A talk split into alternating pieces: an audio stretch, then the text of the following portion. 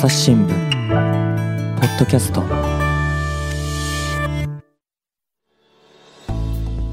朝日新聞の神田大輔です。今回はですね、えー香川県高松総局の木下光大記者と回線つないでおります。木下さんよろしくお願いします。はい、よろしくお願いします。でまずはですね冒頭ちょっとこの音を皆さん聞いてください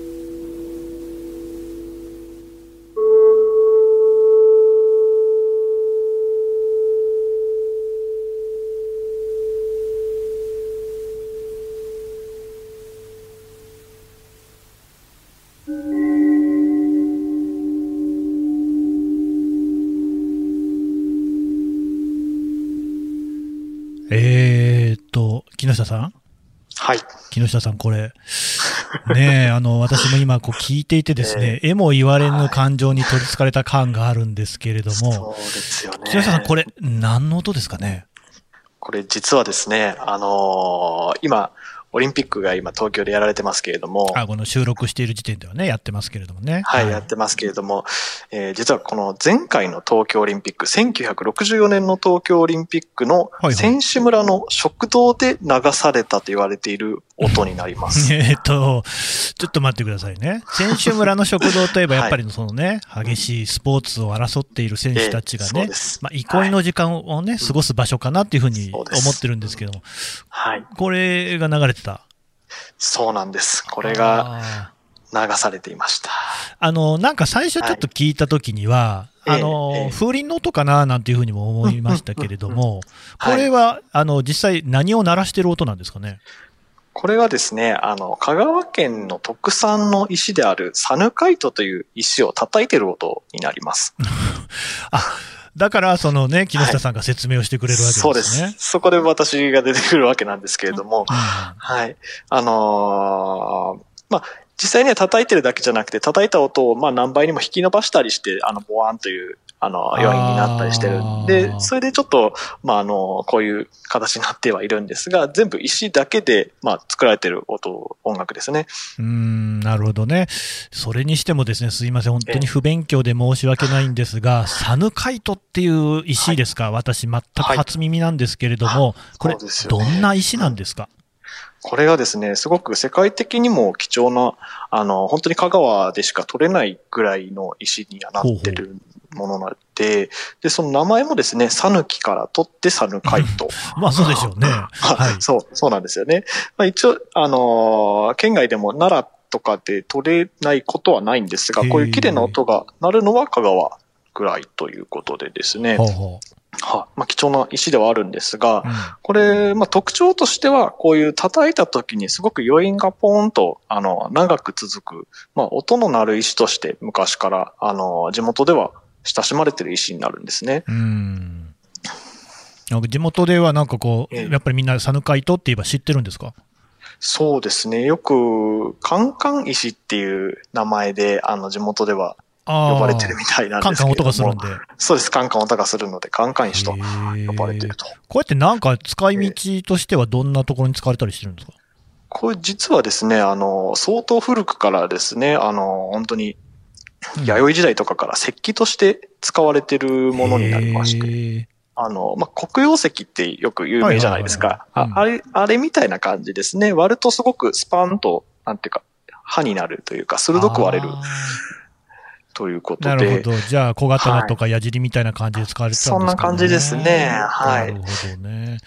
ただまあですよ、今のこの音楽聞いてもらった通りなんですけれども、そして説明してもらったように、これがですよ、1964年の東京オリンピックで、選手村の食堂で流されてたっていうわけですよね。そうなんです。なぜこの音楽が流れていたのかっていう、その辺は、あの、分かってるんですか？そこをですね、ちょっと今回いろいろ調べて、あの、なぜなのかっていうところですね。やっぱ気になりますよね。めちゃくちゃ気になりますね。はい。はい。調べてみたんですけれども、うん、あの、この鍵を、なんて鍵というか、謎を解く鍵っていうのが、実は高松市の、まあ、古い喫茶店に、実は残ってまして、はい。これがですね、あの、そこにも実は同じような音楽が流れている喫茶店があるんですけれども。あの、喫茶店に入るとこういう音楽がずっと流れてる。そうなんです。ジャズ喫茶ならぬサヌカイト喫茶があると。サヌカイト喫茶みたいな。はい。はい。っていうのがありまして、まあ、そこに話を聞いたりいろいろしたら分かったことがあるんですが、うん、あの、まずこの音楽を作られた方のことから説明していきたいと思うんですけど、はいはい、これはですね、音楽評論家として、あの、知られてるらしいんですが、秋山邦春さんという方がいらっしゃいまして、うん、はい。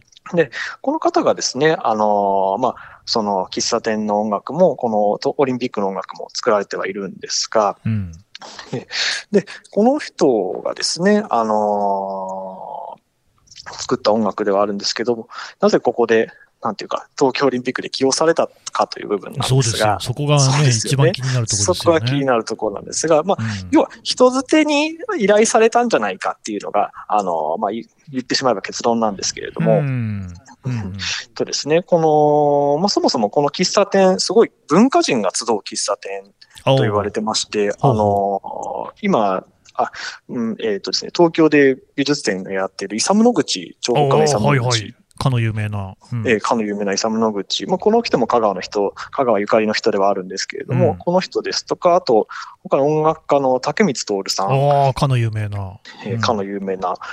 だが、まあ、あの、通われてたようなところというらしいんですけども、うんうん、で、なんでそもそもそんな文化人が集うのかっていうと、うん、あの、この喫茶店の成り立ちからビッグネームで、あの、建築家の前川邦夫さんと、うん、あと彫刻家の流正幸さんが、うんうん、あの、とですね、あの、一緒に作品を作るときの、うん、その、まあ、作品の、まあ、なんていうんですかね、下書きじゃないですけど、うん、あの、修作を展示する、展示して、まあ、出来上がりを確かめようという場所に、まあ、使ってた場所を喫茶店に後から回収したという場所らしいんですね。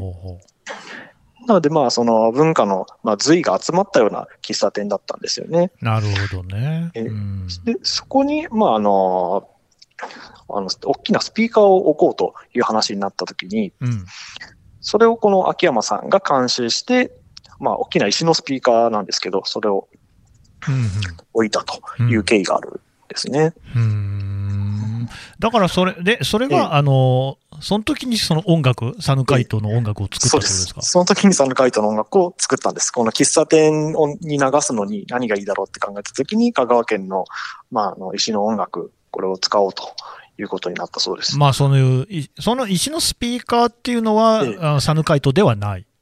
あ、これはちょっと違うんですけど。なんだけど、はい、まあそうやって石にこうね、ゆかりもあるところだし、これはサヌカイトの音楽流したら素敵じゃないかっていうのは、そんな発想ですかね。そんな発想になるんですね。秋山さん自身もその環境音楽の先駆けみたいな方で、うん、まあ、あの、まあ、なんていうか、その、まあ、この頃から結構通俗的なポップソングとかがよく、まあ、街に流れていた時代に、まあ、それはそうでしょう、ね、その、もっと、なんていうか、環境を整えるような穏やかな音というか、まあ、辞書でも書いてるんですけれども、うん、その日本庭園だと、獅子落としってあるじゃないですか。ああ、はいはいはい。水が竹にこう、竹筒に流れてカツンってやつね。はい。カツンっていうやつですね。まあ、ああいうような形で、まあ、っていうか、ふ、空間を邪魔せずに整えるような音をなんとか作れないかというふうに考えられてたからしいんですよね。そうか、そうか、まあ、選手村の食堂なんかでもね、その、おしゃべりとかね、その和気あいあいみたいなことの方が大事で、うんうん、音楽がそこで主役じゃないんだよと。そうです。音楽が主役じゃなくて、あくまで環境を整える、その、まあ、空間をデザインするような位置づけだったんですかね。うんあまあ、そういうふうに言われてみると、ある種ぴったりの音楽ってことになるのかもしれないですね。うん、かもしれないですね。ちょっと今聞くと、なんていうか、不穏なようにも聞こえたりするかもしれないんですけど。でもね、確かにその、風鈴の音に似てるって私言いましたけど、ちょっと心が落ち着く感じも確かにあるかもしれないですよね。そうなんですよね。なんでまあ、気にならない程度で背景にかかってるっていうのが重要なのかもしれないですね。なるほどね。はい。これ、あれなんですか、この実際、サヌカイトを使って、これはね、えっ、と、割った時の音なんですかね、カンカンいうのはね。えっ、と、割った時の音というか、うん。その、まあ、割って鋭くなったものを、なんていうか木の土みたいなので軽く叩いてあげるような音ですかとね。実際ね、そのサヌカイト製の楽器とかってあるんですか、あ結構いろいろありましへて、ー。あのーなんというか、まあ、あの、普通に音階順に並べて、まあ、木琴とか鉄琴みたいなのが分かりやすいかなと思うんですけども、うんうんうんうん。最初期のやつはそういうのなんですが、あのー香川の中では、もっと正確な、例えば他の楽器と、まあ、合奏できるようなレベルのう、ん。すごく正確な音を出せるものを作ろうと頑張って、あの、制作を続けられている人もいまして、うんはい。それでですね、まあ、親子でずっとやられてて、あのーまあもう本当に小規模ではあるんですが、本当にたくさんの種類の楽器を作られている方もいらっしゃいます。うん、なんかその楽器、名前ついてるのとかあるんですか？そうですね。いろいろと、まあ、メインのやつはあるんですが、うん例えば、一番メジャーなのが、ソウという名前の楽器で、まあ、なんていうんですかね。あの、石を円柱状にして中をくり抜いたような、円柱状にしてくり抜く。はいうんまあ、釣り鐘のような形ですかね。それを音階順に並べて叩く楽器があるんですけれども、へえ。で、ちゃんとその音階がでもドレミファソラシドみたいなのが、あの？そうです、そうです。ドレファソラシドでうん叩くとその音が出ると。鳴り分けることが、鳴らし分けることができるってことですね。そうですね。ちゃんと周波数とかも考えて調整して作られてるやつなので、うんうんうんうん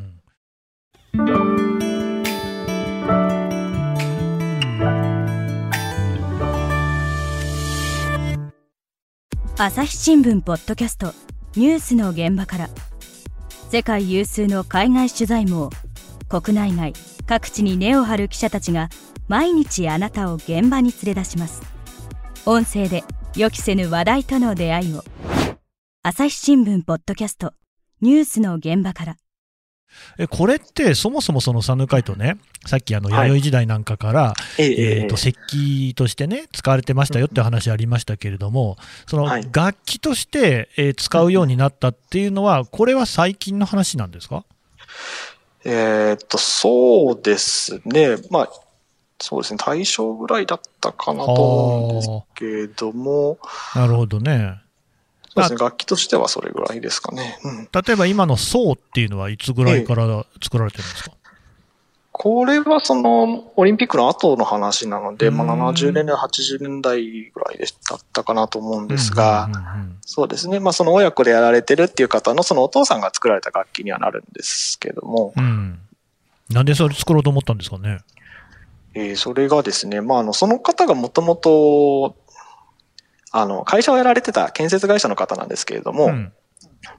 それでもっと、あの、会社の裏にあった山うん。を、まあ、所有されてたんですが、そこで、あの、まあ、宅地開発をしようとされてたらしいんですけれども、うん。まあ、掘っても掘っても、なんか硬くてジャリジャリ言う音も はいする石ばっかりが出てくると。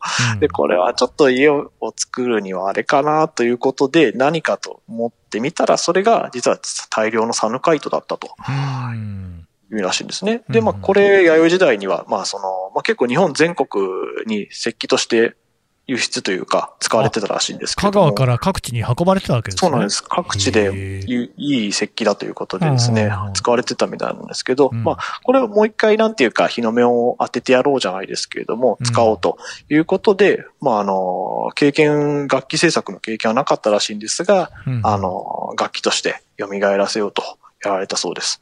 うん、でもこの建設会社の方がね、あえのえ楽器を作るって全くの畑違いですよね。そうですよね。なんですが、まあ、あの、まあ、すごく地元で人望のあった方うんらしくてですね、いろんな方の協力を得たりとか、あとはその建設用の資材というか機材ですね。うん建設に使うような機材をまあ改造して楽器を作るために使ったりとか、まあ、試行錯誤でやられてたそうです。だからさっきね、その木下さんの話でも、いろんな種類の楽器があるっていう話でしたけれども、はい、要はその層以外にも、いろんな形を試してみたってことですか？あそうですね。もう本当に同じものは作らないぐらいの勢いでいろんな形で、まあドラみたいなガーンと叩くと音が鳴ったりとか、うんうんあとは石にそのまま切れ込みをいろいろ入れて叩くとすごく音が響くようなものだったりとか、あー、音がどういうふうに響くかっていうのも、形によってやっぱり違ってくるわけですね。そうですね。はい。最初にあの説明した釣り鐘の層ですと、すごくポーンというあの、うんまあ柔らかい音が出たりするんですけど、うん。本当に大きな石をくり抜いたようなものだともうガンガン言うような形だったりとか、同じ石でも全然音は違ったりしますね。なるほどね。結構やっぱりあれですね、その香川県ってそういうその石にまつわる文化みたいなの多いんですね。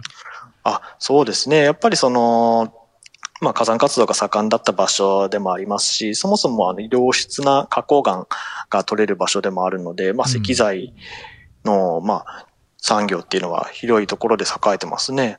サヌカイトっていうのはな何岩なんですか？花崗岩ですか？これは一応安山岩と言われる、あーまあ溶岩のそうですね、硬いのの一種ではあるんですけれども、うーん。やっぱあれですか、その安山岩の中でもサヌカイトっていうのは特別なもの？そうですね、特別なものですごくガラスのようなうん。ものってよく言われるんですけれども、すごく岩石って、あの、溶岩の中にもいろいろ、まあ、石粒拾ってみたらわかると思うんですけど、まあ、あの、おに、おおにぎりというか、米の中に、あの、鮭とかごまが入ってるようなおにぎりを想像してもらうとわかりやすいですけど、まあ、人、全部同じ素材でできてないわけですよね、そうですね石って。うんうんでも、サヌカイトはもう全部白米でできたおにぎりみたいなあ、均質なんですね。品質なんです。へえ。だから音が良いのが出る。そうです。音がよく響くというか、隙間もないし、不純物もないので。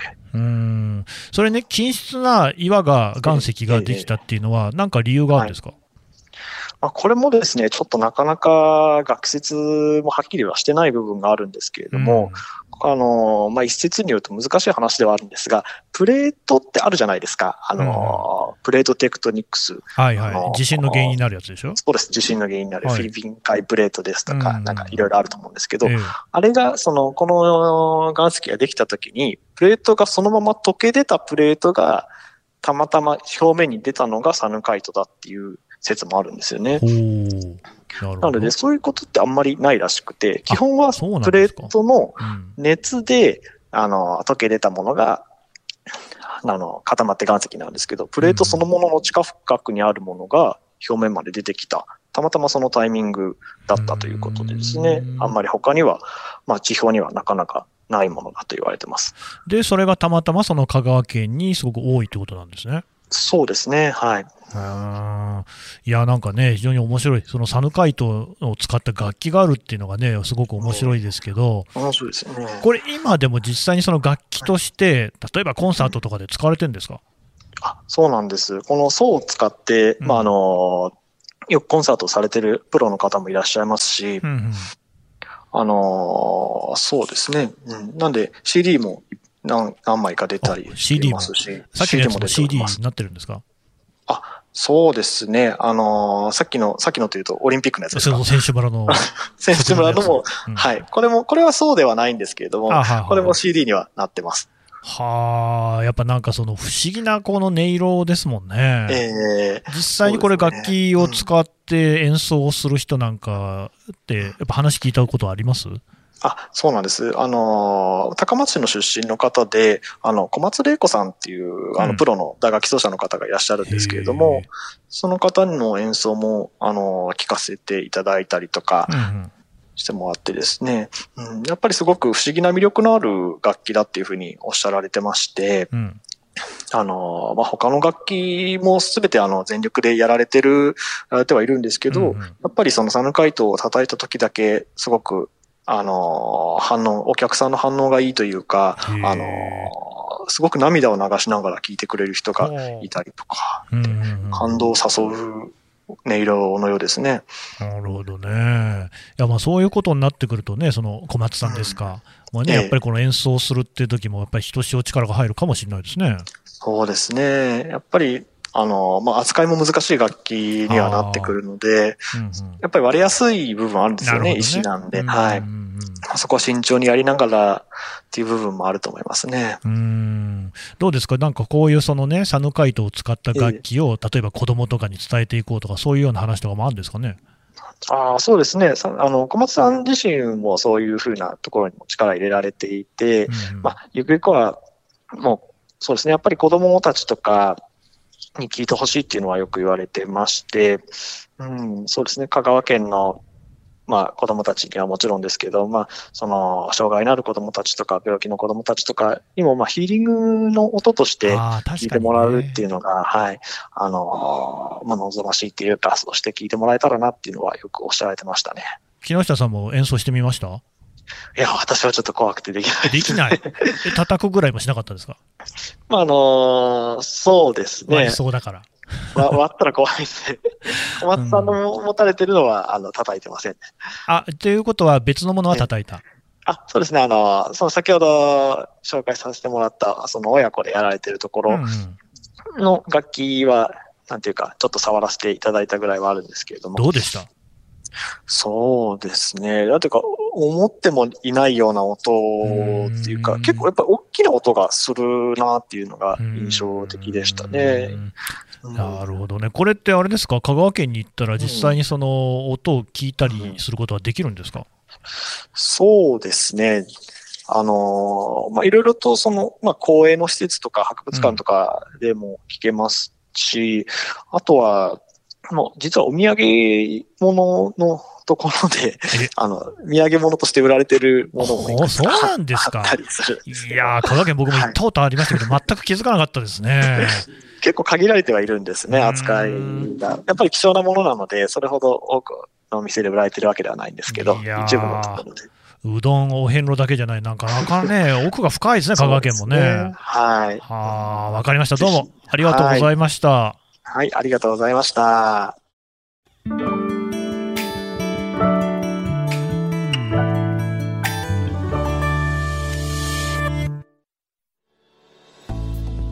はい、えー、高松総局木下光大記者のお話を伺ってきました。えー、さて木下さんね、今回の話もこれ朝日新聞デジタルの記事で読めるとこういうことですよね。はい、そうなんです。私が、あの、連載をさせていただいておりました、うん。さぬきジオストーリーというタイトルでですね、あうん。の、香川の石や地学の話を、えー11回分やらせていただいております。ね、これあの、まあ、今回はサヌカイトの話でしたけれども、まあ、例えば他にこうちょっと簡単にね、どんな話ありますか、そうですね。あのー例えばですけれども、香川県すごく、あのーまあ、富士山みたいな山が多いということでですね、まあ、これがどうしてできたのかですとか、まあ、そういうのを解説したりとか、あとは、高松市の地下に巨大なクレーターが埋まってるっていう 話があるんですけど、クレーターってのは月にあるやつでしょ？えーそう、それがですね、実は陥没地が、あのーまあ、見え、目には見えないんですけど、地下にあるんじゃないかっていうので、まあ、それをめぐる県民の、まあ、あれこれですとなかいろいろと書いてますので、はい。ね、こういうね、記事いろいろありますので、ぜひね、読んでいただきたいと思います。あの、朝日新聞デジタルのですね、サイトにアクセスをしていただいて、検索のコーナーでですね、その木下さんの名前で引いてもらうのが一番早いと思います。はい木下さんのお名前は、木下はツリーの木、樹木の木ですね。に、下は上下の下。えー、広大は広い、大きいと書いて広大さんですね。えーはい、そうです。このお名前で検索をして記事読んでいただければと思います。木下さんね、またぜひこういうお話してくださいね。はい、ぜひとも、してくれるんですね。はい、させていただければと思います。はい。木下さんどうもありがとうございました。はい、ありがとうございました。朝日新聞ポッドキャスト、朝日新聞の神田大輔がお送りしました。それではまたお会いしましょう。この番組へのご意見、ご感想をメールで募集しています。podcast at 朝日 .com p o d c a s t アットマーク朝日 .com までメールでお寄せください。ツイッターでも番組情報を随時紹介しています。アットマーク朝日ポッドキャスト朝日新聞ポッドキャストで検索してみてください。